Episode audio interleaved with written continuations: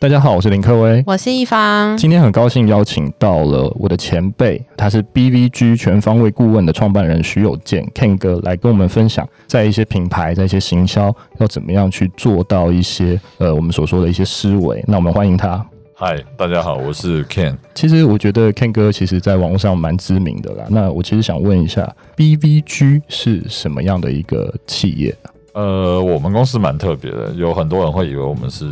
行销公司，对，那也有很多人会认为我们是广代，然后也有很多人认为我们是顾问公司。对，那我们比较奇妙的是这个定位，我一直没有抓得很精准，是因为我们做的实在太全方位，对所以我就没有办法说我很精准定位，说我到什么样地步。所以我通常会跟客户聊，我跟跟客户讲，我们是从你的营运面，甚至细一点到财务面，然后去帮你分析。分析完以后，我们再告诉你说你应该要做的商业经营的策略，到你的行销策略，然后再慢慢延展开来到呃细一点到广告投放。所以其实有点像是算一条龙对的呃一个思维，其实也有可能像是补洞，它你可能企业经营久了，可是你有很多盲点你看不出来，那我们就会像一个医生一样，帮你看对你大概现在身体有什么状况，然后看人身体有什么状况以后，再告诉你说你那你应该要怎么样才能先把你自己企业保持健康，因为稳健的企业才是我们希望去服务所有客户达成的目标。它就有点像是把脉嘛，你就是帮企业在把脉，然后再做这样的事情。那有什么样的企业它需要把脉啊？其实各式各样就就跟人一样啊，你你有时候会觉得你身体不舒服嘛，会想去看病嘛。对啊、你有时候会觉得你好像哪里做的不对，你一定觉得哪里做的不对才会来找我。通常我们的客人都是他想要再成长，嗯哼，对，那他或是他一直找不到说，我今天花费花了很多，然后可是好像都没有很显著的效果。那我们可能就会去看，呃，回去把它分析很多不同的地方。那从产品的结构啊，甚至连产品的开发，对我们都会陪客户一起看、一起弄。一直说，如果一直要把我们定位成什么样的角色，我们比较像是体制内、编制外。其实我们在客户的公司里面，我们跟客户的关系是蛮紧密的。对对，虽然没有在同一个办公环境底下，那你们最常服务的客户都是哪一种产品类型啊？其实我们产品类型还蛮广的，远一点的连牙医都有，嗯基本零售业嘛，零售业就是食衣住行娱乐嘛。嗯，对那我连呃，我牙医就有两三位客户，对可是这个牙医都是可能是牙医的技术，那技术要怎么样推广？那另外一个是一整栋的牙医诊所，嗯对，那他甚至可以做到呃比较像教学中心等级的对这种牙医诊所都有。所以等于说全方位在协助各式各样的产业别对，然后去把脉，可能说它的商业逻辑或者商业呃任何的技巧一些问题，可能都是对 BVG 服务的项目。了解，好，那我们想要专注在就是行销这一块，就是你服务的部分。嗯那我想问说，就是除了脸书跟 YouTube 之外，你有就是有什么样的行销管道是你们会去铺的吗？其实我们所有行销管道，就像我我刚刚讲，我是医生，我是医生的角色，我不会告诉你说一定要吃哪一种药，而是我要去先找出你的状况，然后我再告诉你说你什么阶段要吃什么药。那所以我们所有的行销管道，应该说我们没有不会做的管道，但是我们可能就是合作，跟合作的 partner 一起做，譬如说呃有电视广告，那有电台，对，那甚至还有捷运车厢。那这些广告，他会说哦，这些广告还有用吗？或什么之类的。嗯哼我必须要说，呃，就是在我们这么多产业测试以后，当然不是说哦，我今天电视广告一定就有效，而是对我要先看你的状况是什么，我才告诉你说哦，这个你可以做电视广告。对，可是电视广告做完以后，你应该要搭配的是什么？嗯其实它就像吃药一样嘛，医生是不是会给你很多颗药？对啊，每一颗药它负责不同的解决方案，可是你不能只挑一颗吃，因为你只挑一颗吃的时候，你其他没有达成一个连贯的效果，其实那个效益是出不来的。对，那我们在去年，其实我们服务的客户，有些客户已经服务超过三年以上，那他已经成长到一个阶段的时候，你会发现广告怎么投都投不出去啊了。已经只满了单纯做数位投放，投放不出去，所以他会开始延伸，可能找一些艺人代言，或是到 KOL KOL 这是基本的嘛。那甚至到他开始转向电视广告，对，那可以帮我们举一个实际的案例来说明，就是刚刚那个呃投放的一个策略吗？呃，像我们有一个客户跟我们最久，他是从我开业以来，呃对呃，就一直跟着我。然后大家都会觉得说，就是肉干的市场已经算很饱和了。对嗯请举例到呃新东阳、美珍香，甚至网络上做很久的快车肉干，对，这些都很大很久。然后水跟肉干跟着我们一起做，做了三年多，然后我们就发现到说，其实它数位投放也投放金额很惊人了，嗯哼一个月你说上百万都有，嗯那一个月上百万，可是它的效益就是差不多那样子，对你也看不到再大的效果。那我们就发现说，网络上面的人会买单的就是这群人，所以为什么快车肉干它要赞助直棒，还有买直棒的那哦个对对 banner 嘛，对不有对？看到，就是嗯直播你都会看到。嗯那为什么他要买电台？为什么他要买捷运车厢？嗯因为它要增加更多的曝光点，去取得消费者的信任，而不是我今天这个牌子就横空出世，然后一直打广告，一直口网红试吃。通常这种牌子，我们都会发现说，它其实做不长也做不久，后劲比较弱，对，啊后劲会比较弱。那它对消费者的信任感，我们也觉得它到达一定的层级了。那所以我们就跟他讨论说，他可以先试着做小规模的电视广告。所谓小规模的电视广告，就是譬如说你一年的行销费用大概一千万，对，我就大概抓四成到五成，不要投数位广告，而是他把它拉来做电视广告。那我们拉来做电视广告以后，呃，像我们第一个档期是中秋节，嗯哼那我们就有发现到一个很奇妙的点是，电视广告一上的时候，它的整个搜寻曝光量是垂直上升的，嗯是那种好几百趴垂直上升。因为你以前数位广告再怎么打，它的搜寻曝光量就大概是就是就水是平那的样，，对嗯对，它就是水平的在慢慢偶尔微幅成长，嗯然后它可能有上个媒体要微幅成长，可是上了电视广告以后，你就发现它那个垂直冲上上去涨，就大概是就是像之前特斯拉大涨一样，就是垂直在涨，嗯对，或者像比特币那样垂直在涨。那我们就有抓这些时间点以后，看到这是第一个数据，我们会去判断，就是哦，这个搜寻曝光量很大，代表说消费者有看到，而且对它有兴趣。接着呢，我们就会再看什么，它后面收单的状况。嗯那后面收单一定还是你一定会搭配关键字广告、FB 广告，然后 YouTube 广告这些来继续的把单收进来。 对，那单收进来的时候，我们会再做另外一件事情，做那个会员名单比对。嗯哼，因为我电视广告出去了嘛，如果我电视广告出去还是打到旧的客人，那对我来讲，这电视广告等于没意义。嗯哼，对，那实际上我们做完以后，我们分析，因为跟我们猜测差不多啦，就是会有很大量的新客，也没错，所以他新客占了他整个中秋节营业额占了八成以上，那就是代表说，你看啊、我网络广告应该已经算打到死了，对，就一年已经打到这么多钱了，可是还是有很多人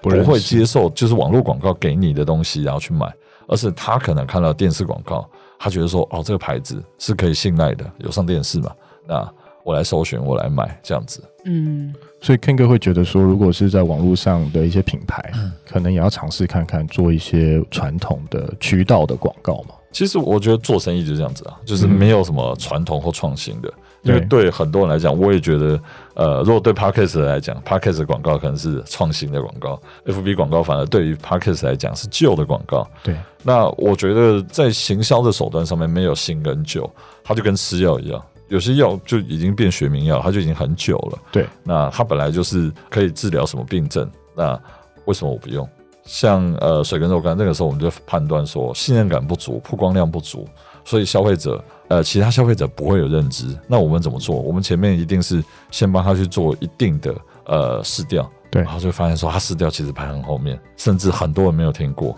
如果要再省钱一点，还有一种更残酷的方法，你就站在信义区嗯呃嗯，商场门口，你就站在门口前面，然后自己做一个记录表，你去问十个人，甚至不要说十个啊，一百个人就好，有没有听过你自己的牌子？如果这十一百个人都没有超过十个人听过你的牌子，代表说你连市占率都没有，嗯哼，嗯，对，那就代表说你还要做的东西是很多的，对，你还要建立的曝光是很多的。了解。诶，那我想要问一下，就是 Ken 哥有没有在协助电商品牌进行数位行销的布局？大概会是怎么样的布局？我们其实布局哦，我们看的状况，我必须说每一间客户的状况都不太一样。对，所以我们通常一收到的时候，我们会先帮他做一些简单的销售，比如说团购，甚至我们自己会先，公司的人会先团。我们公司大概三十个人，嗯对，那如果我们公司的人都不想要团的时候，那就代表说这个商品其实有点危有问险题。嗯那我们就回头去看它商品研发这些。那因为我们的业主都是很用心去做商品，甚至有的本来就是工厂转型的，那我们在这些的购买程度上面，像我家其实柜子打开来，大概一半竞品啊，一半是客户的嗯商品。那竞品是没办法，是我要我得研究客户在他的对手在做什在么。做什么？嗯，那另外一半就是真的，我的客户做的不错，而且甚至这些很多东西是我们一起研发出来的。嗯像呃，又回到肉干，我们之前也有跟他一起研究做呃柚香的，呃，就对，是我们把对嗯柚子汁混到肉干里面，让它的口感更好吃。呃，甚至在面啊，有些面我们都会给不同的意见。对那还有，我昨天刚好有分享一个做素食的，对对对对呃，对，那我们光跟他研究他的素汉堡排要怎么样做比 Beyond Meat 还好吃，而且你价位又不能太高。嗯哼，那我们在这上面的研究就是会花比较多时间，对，那这也是一般人比较不容易看到的细节，因为我必须说，比如说像做吃的，你第一次吃到不好吃，你第二次几乎就不会再不会回来试回来买，嗯，对，但是你做吃的，你第一次几乎都是赔钱在卖，对广告费什么加出去，你就赔钱在卖。你等于说是让他进来先买，对，然后你一定要做到好吃，让他自己会愿意再回来买。嗯呃，像我们的我们手上的呃詹姆士的沾面嗯啊、老妈拌面，然后还有一个三丰制面，那他们也是传统面厂。那像我刚刚举例的肉干，你做不好吃，消费者不回来买，那对你来讲，你业绩就只会一直往下掉而已。对啊，就蛮可惜的。对对对。诶，那 Ken 哥，我想问一下，有什么样的成功案例可以跟大家分享吗？呃，我们有帮有些工厂在做的时候，我们比较像说，它是以 B to C 来帮 B to B 打市广场告，嗯哼，对，因为我必须说，现在太多人开始要做自己的品牌，然后要开始做呃想做不同的东西的时候，其实他们缺乏了什么？缺乏想象力，对，然后缺乏了研发的勇气，嗯哼，因为研发其实是非常耗工的。对，那像我客户有一个叫三丰制面，他们家是传统的老面厂，对那很多都是找他们代工的，但是这个代工他们在做的时候就会发现到啊，可能会有一些瓶颈，譬如说哦，其他面厂也开始出来竞争啊，所以来找我的时候是二代来找我，那我就跟他讲说，其实我们在做的时候，现在的消费者是其实很缺乏想象力。他说怎么样缺乏想象力？就是你没有做出来给他看之前，他不知道他可以怎么改。嗯，对对，所以你一定要有那种类似一个 POC，嗯对，你要有 POC 的东西出来。那他们就开始把自己原本的专业拿出来做。那他们有开始把姜黄入到整个面粉里面，然后做出整个面条。因为我们传统在吃面的时候，其实你在拌酱，其实会拌不匀。对，你没有一次哦吃面是拌到匀过吧？嗯对。对，那他们就干脆把这些呃调味粉、调味料拌到面里面，然后你所以你吃到一整只面是姜黄的味道，或者是你吃到一整个辣椒的面，对，啊嗯哼然后你可以吃到很均匀的辣，对，呃，你不会是啊，我今天吃到这一口，哦，可能这这一超口辣有狗到酱，对嗯然后下一口是没有狗到酱，那你会觉得很麻烦。对，那在我们的客户里面，我觉得他比较。呃，有趣的是，当他这些东西开始做的时候，其他的品牌就会看到说，哎、那你可不可以帮我做什么？你可不可以帮我把蔬菜和到面里面，你可以帮我把什么什么东西和到面里面。嗯那他这样子代工量就会开始增加，对而且他可以接触到不同的新的客人，因为这些客人开始有想象力。你可以做 A，那你就代表说，你可以帮我把 A 做成 Plus 版。譬如说，我是一个很有呃，我有很多辣椒的人，对那我可能就跟你合作，变成一个超级地狱辣椒面。嗯，那我可能是做亲子相关的，就是像现在宝宝面这些，对，那我就可以把呃那个所谓营养素、维生素这些东西，然后含进跟去，蔬菜和到面里面。那对于宝宝在吃的时候，你就不用准备很多东西，你就把它面煮下去就好了。对，所以他等于说是把东西都已经放在那个面条里面了。对对对对了解，等于说 B to C 的订单，它会完完全全是帮助到 B to B。对了解，等于说是互相相辅相成的一个对概对念。对对对。那 Ken 哥，我想问一下，你有没有听过一些行销的迷失啊？嗯，签名词超多的啊、我从我以前在，从我以前在做什么 DMP 啊，嗯然后什么 CDP 啊，现在就是大家都在炒作，然后再来就是最近在炒什么 Martech 啊，对然，后到什么 AI 啊，对，这名词超多的啊、是你怎么看这些？其实我觉得大家太依赖的是工具，对，嗯，呃，不是去把自己的思维先搞懂。其实我们大部分碰到的客户，很多都会变成过度依赖工具。当你过度依赖工具的时候，你就被工具支配。嗯今天这个工具只要出了状况，那你可能生意就会受影响，那太危险了。你怎么会把你的生意交给别人呢？百分之百压在 Facebook 上面的意思对。百分之百现在压在 Facebook，就 Facebook 被苹果捅一刀以后，哇，那个流量大崩盘，对吧、嗯那你可以怎么做？所以在我们的客户里面，我们都尽量让它是保有流量的多元性。你今天就是从 Facebook 来，那你可以从 Facebook 的直播来，你可以从 Facebook 社团来，你可以从其他地方来。而是我保有这个多元性的时候，我不会因为，譬如说像广告受影响的时候啊，我业绩就崩盘了，我就哭了。对，那我甚至以前在跟客户在做 consult 的时候，我有些客户，我都会跟他讲说，我半年之内我不准你投任何一点 Facebook 的广告。他说：“那我业绩哪里来？那我业绩就是会帮你找想出办来，法找出来。对，我们就是要一起找出来那方法。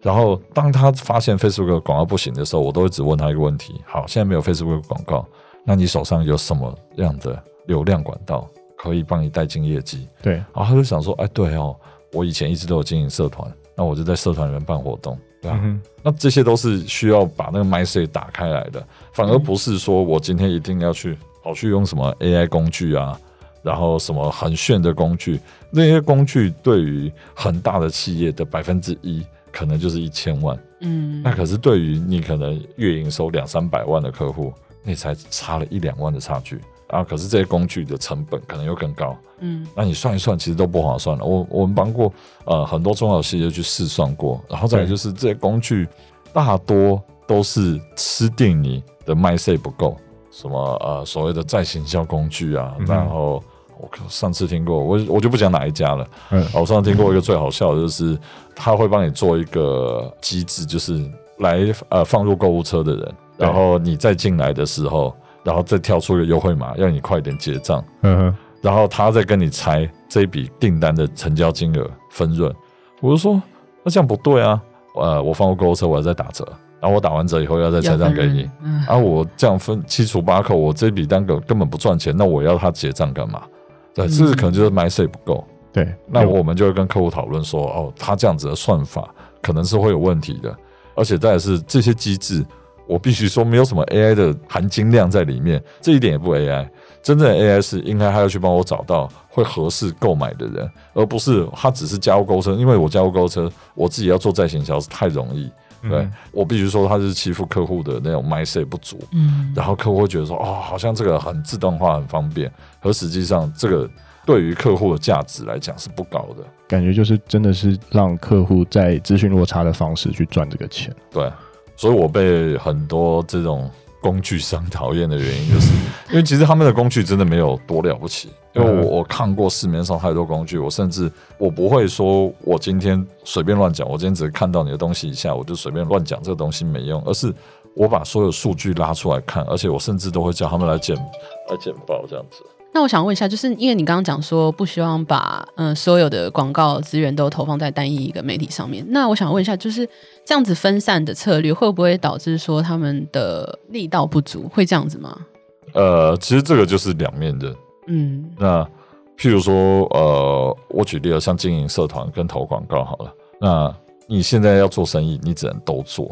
对这个这就很现实，因为当你只要押宝在一个地方的时候，譬如说四五年前红利时代，那真的闭着眼睛随便投广告都会都都有会有人买单。可是现在你看啊、呃，每一次改版，每一次这样子，然后大家一天到晚就哀嚎说啊，为什么脸书广告涨那么贵？但是为什么还是有人生意做得起来？因为其实他们在很早以前就开始慢慢转向，比如说我开始做 CRM，对客户管理啊，我的名单越来越多嘛，我会员越来越多，我当然开始做客户管理，我找出我客户含金量最高的，譬如说我们会叫客户投简讯啊，我最好的客户，我不需要再跟他打广告了，我可以透过简讯，甚至我透过人打电话，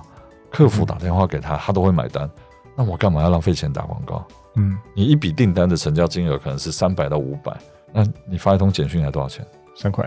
没有不止三块算贵的不，止，对。呃如果你大众简讯那个一块以下就有一块多了，嗯，对啊，那我跟你沟通，你又是直销，而且你是我的好客人，那我跟你沟通是直销的时候，你一定会上来买单，而且你买单的几率会很高。嗯那我不需要再一直打广告去轰炸你，让你觉得说哦，我今天到底在干嘛？对，为什么我一直在打广告？然后甚至会有那种新旧客差异，有的会说为什么旧呃新客的优惠比我旧客好？对那我们在这个上面，我们都会让客户去搞清楚，说我们应该对新客怎么做，对旧客怎么做，那旧客的分级怎么做？对，嗯哼所以等于说，透过其他方式，用比较是双向的沟通。如果说是简讯丢出去的话，其实客人会比较容易 pick up 起来。如对果是对忠实的顾客，对了解就。是其实都都是我们会都会看状况，因为有些客户他很奇妙，就是他希望你跟他联络，嗯哼，但这是少部分。嗯，嗯，这些客户我们都会说啊，这就是干爹干妈，就是你要去跟他嘘寒问暖，对跟嘘寒问暖以后，你就会得到很好的 reward。哎，那 Ken 哥，我突然想问一个问题，啊你怎么看现在很知名的冲锋衣？哦，这个就是不同玩法了。这种东西就是对我来讲，它就是以我算它的数据了，他做的东西非常非常全面。是那就算我看透了他的做法以后，我也不敢去做，因为这真的是赌注。我硬把一个东西单独炒，我我跟他有很多电商老板都聊过这个事情。对，嗯我去硬敲把这个东西敲大，一定可以敲大。可是你有没有胆去做这个赌注？因为它真的是我下定决心，我只要定倍率够，对啊，定倍率够，我压下去的时候，我可以得到得到一定的回报就好。对，因为像它有很多细节，其实大家会想说，哦，它好像花很多钱，然后才会有回报。可是我说，你们对于做财务就有一点认知落差。其实收钱进来是先收，大家都以为是先付钱，然后才能收钱。没有，你当你广告量这么大的时候，你全部的钱都是可以后付。对，像我说，我以它的这个规模来看，它至少可以九十天以后再付款。但是我广告出去，我是不是第一天就开始收钱？对，这就是财务操作啊。了解。这就是一些大家在看事情的时候没有看到的一个很小的细节。比如说，好，你说他花了三亿，他三亿不是第一天就把三亿放出去，他三亿是分阶段放出去的时候，那这就是不一样了。了解，所以他等于说是也是多管齐下在做投放广告的动作，然后把这个品牌拱起来。对，那你买到我们问很多同事，我说我知道你们都不会买，但你们家人有没有买？有，有的买一件，有的买两件，有的买三件，嗯那有的是还搭什么？还有发热衣，然后它现在还有冬天的。对，那它就是我把这牌子拱到一定程度的时候，我不会比 Uniqlo 差啊。嗯对，所以他应该是在玩财务杠杆嘛？如果这样看起来，呃，其实我觉得都有，因为它行销的细节，我必须说它做的很完整。嗯哼它每一个行销的管道是没有少的。当这样子铺天盖地在台湾这样做，除了游戏业以外，很少差不多就是电商，我只看过它。嗯哼，了解。其实真的蛮特别的，所以我想说也提一下来问一下。嗯，以它我们知道的订单状况来讲，其实它第一个月到第二个月，大概就可以把所有的行销费用赚回来了。嗯如好果厉以害啊它的成本到它的费用率来讲，我们算起来应该啊，就是以我们听到的订单量量来讲，应该是赚得回来。哇，真的很强哎、对，啊嗯，那我想要回来问一下，就是刚刚 Ken 有提到很多，就是有关你怎么去布局很多行销策略这方面。那想问一下，就是你们公司内部是怎么去衡量这些标准？就是有一定的工具吗？还是说，呃，是用什么样的方式去思考这些策略的呢？其实哦，我们公司在把脉的人嗯，对好像只有我，因为我是主治医 师，对对我是我是院长好了。 对，嗯院长，在目前在把脉的人只有我跟我的主管。那我通常我我们的主管是以数据为导向，那我的话是以全面来看，我不会只看数据啊。我全面会看，我会说，在客户的不同时间点，我们就会有不同的策略判断，就是因为数据还是会辅佐我们。哦，我们可以从 GA 的后台，啊、嗯 GA 其实已经可以把很多 Google 的东西串进来， 对，那甚至不管是竞品的一些数据，那竞品的这个关键字广告啊这些数据，那其实我们都可以看得到。在这样子的话，我们可以辅佐我们自己判断。我觉得将近六七成了。嗯哼，那剩的其实就是，就像我刚刚讲的，其实你看不到的。当你的会员名单没有办法再一直成长，你只能一直吃老客的时候，也不健康。所以我们会大概都会抓一些客户的比值，比如说哦，你至少要有呃六成的老客买单，四成的新客一直在进来，那你四成的新客他会一直变老客嘛？对对，然后这样才会有活水。嗯，对，那你不可能百分之一百靠靠老客，也不可能百分之一百靠新客。百分之一百靠新客，代表说你的商品是有很大的问题的。我们之前有碰过很多客户，其实他商品改到最后其实改坏了，嗯哼，那拉不回来的时候，那那个会员流失率真的超高，嗯不会有人再买。呃，像呃像洗发精，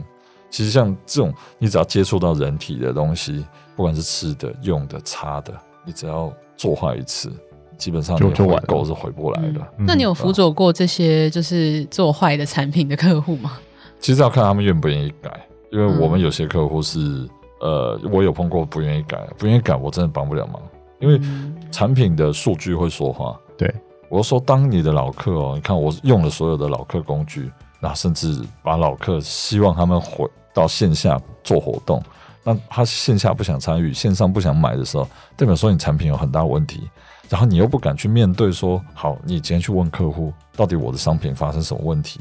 那你只能一直靠新客做杠杆，那就是非常危险。对，那你一直靠新客，你一定是旧客口碑不足。那新客，比如说，哦，我我要买个东西，那我可能会问一下我周遭朋友意见，你有没有买过？啊，我看你好像有买过，那为什么你后来不用？ 那嗯就好好不好吃嘛，像餐厅好不好吃，我们是都会分享；不好吃的我们也会分享，对好吃的我们也会分享。现用的东西也是一样，所以呃，在于口碑这件事情来讲，它是一个非常重要的一个因素，可是它是在局约后台看不到的。嗯所以我们在判断分析的时候，我们会把它呃纳到呃一个点，就是说我们先去看它的搜寻量，那看它搜寻曝光量，那看它的这些讨论度，这用以辅佐我们去跟客户佐证说你的东西是有些问题的。那当然。最重要的是，我们还是会自己体验啊。我就说，不要我们自己体验都觉得说有问题了，那我我们当然也是只能站在我们的角度，我们就像乌鸦一样，我也只能跟客户说，你的东西真的不行，需要改变，需要调整。所以有客户之意就是不太改的嘛。啊，这是超多了，这一定的，因为很多东西他们做下去了，才发现跨州那个哦那个月很辛苦，嗯那你要再做，就会变成说它就变另外一个费用。我就说这很现实，你只能呃在做生意的时候，你就要做取舍。那我有客户和阿莎里以前就是呃他的那个喷嘴喷头嗯有问题，对啊，全面回收啊，嗯他自己东西全面下架，然后我记得他喷头就已经买了上万只了吧，对，呃，至少也是二三十万的费用，然后就换了，全面换。你看全面换的时候，我还有什么运费？对，嗯我要换给原本买的客户的运费，对，那这些加起来利利扣扣几十万啊。啊对，可是你当你愿意做这件事情，让你愿意做调整的时候，其实消费者会感激在心里面，他会觉得说，哦，你不会说你卖给我烂的东西你就跑掉，啊对，但是你帮我换回来，哦，我会记得你，你多做这些事情，我会记得你。了解。最后想问一下，就是 BVG 除了行销的部分，还有其他的部分是有在协助一般企业的吗？其实我们有一些工作是比较不会浮上台面，譬如说，呃，像我们蛮多客户跟我们谈所谓上市 IPO 这一块对啊、因为他们营收到一定程度了。那可是他们在这一点上面是没有经验的。对那我们通常会先帮他开始看财务的状况，嗯哼然后整理财务。那我们会帮他找合格的会计师，先做初步的整理，然后公司的架构、股权的架构，那这些就是比较细的地方。这就是另外做的啦，就是还是要看客户的状况，因为每一间客户来的状况，他有可能本来就很厉害的会计师了，那我们就是帮他协选助比较厉害的券商，券商。对，那券商可能有些会计师有配合，有些没有。那我们就会跟他讲说哪些券商做过什么样的案子，那我们就会带他跟券商一起讨论。那甚至有些客户啦，我们也有帮他找过创投，那也有创投投资。那在不同的情况底下，我们都会看客户状况去帮他安排啊。那也有也有蛮多客户要拿政府补助嘛，对，那我们也会跟客户讲说，哦，他应该拿什么样的补助对他来讲有帮助。其实补助百百种，可是有些补助会让你很累。我就说，那你就花心精力神去赚钱就好了，你为什么要去结案结拿不那个了不对，你那结案解不掉，然后你你最后尾款拿不掉，那你也花了一大堆时间。那有的最好笑的是，我之前看过的是他在呃申请补助案的那个计划里面，把自己挖很多洞。对，说什么啊？我的脸书要破百万赞，我说很你难知道现在要破百万赞有多难吗？ 对，我说你连光你贴文要破万赞都已经有困难了，你还还说你的粉丝团要破百万赞，嗯哼，那这些就是他们可能在 KPI，就是在这个这些工具上面没有那么熟悉，嗯那所以跟政府开了开了大口啊，跟政府当然很开心啊。对啊，我说哇，这么好，那个人家都写说几千赞，结果你写个百万赞，对啊，那或是还有我有看过申请五十万，结果他要办二十场活动，我说你一场活动算起来，你根本都是赔钱的啊、嗯哼，对吧嗯哼那类似像这样子，我们都会跟客户讲说，他应该怎么样去调整嗯嗯他的写法。其实很多 KPI 这些东西都是自己可以去设定的。嗯然后，所以你就像你们刚刚最前面问我，你就说我的定位是什么？定位还真的蛮广的。嗯就是全方位顾问的一个意识。好哦，那我们今天非常谢谢 Ken 哥来到我们的现场，我们谢谢他，谢谢。谢谢。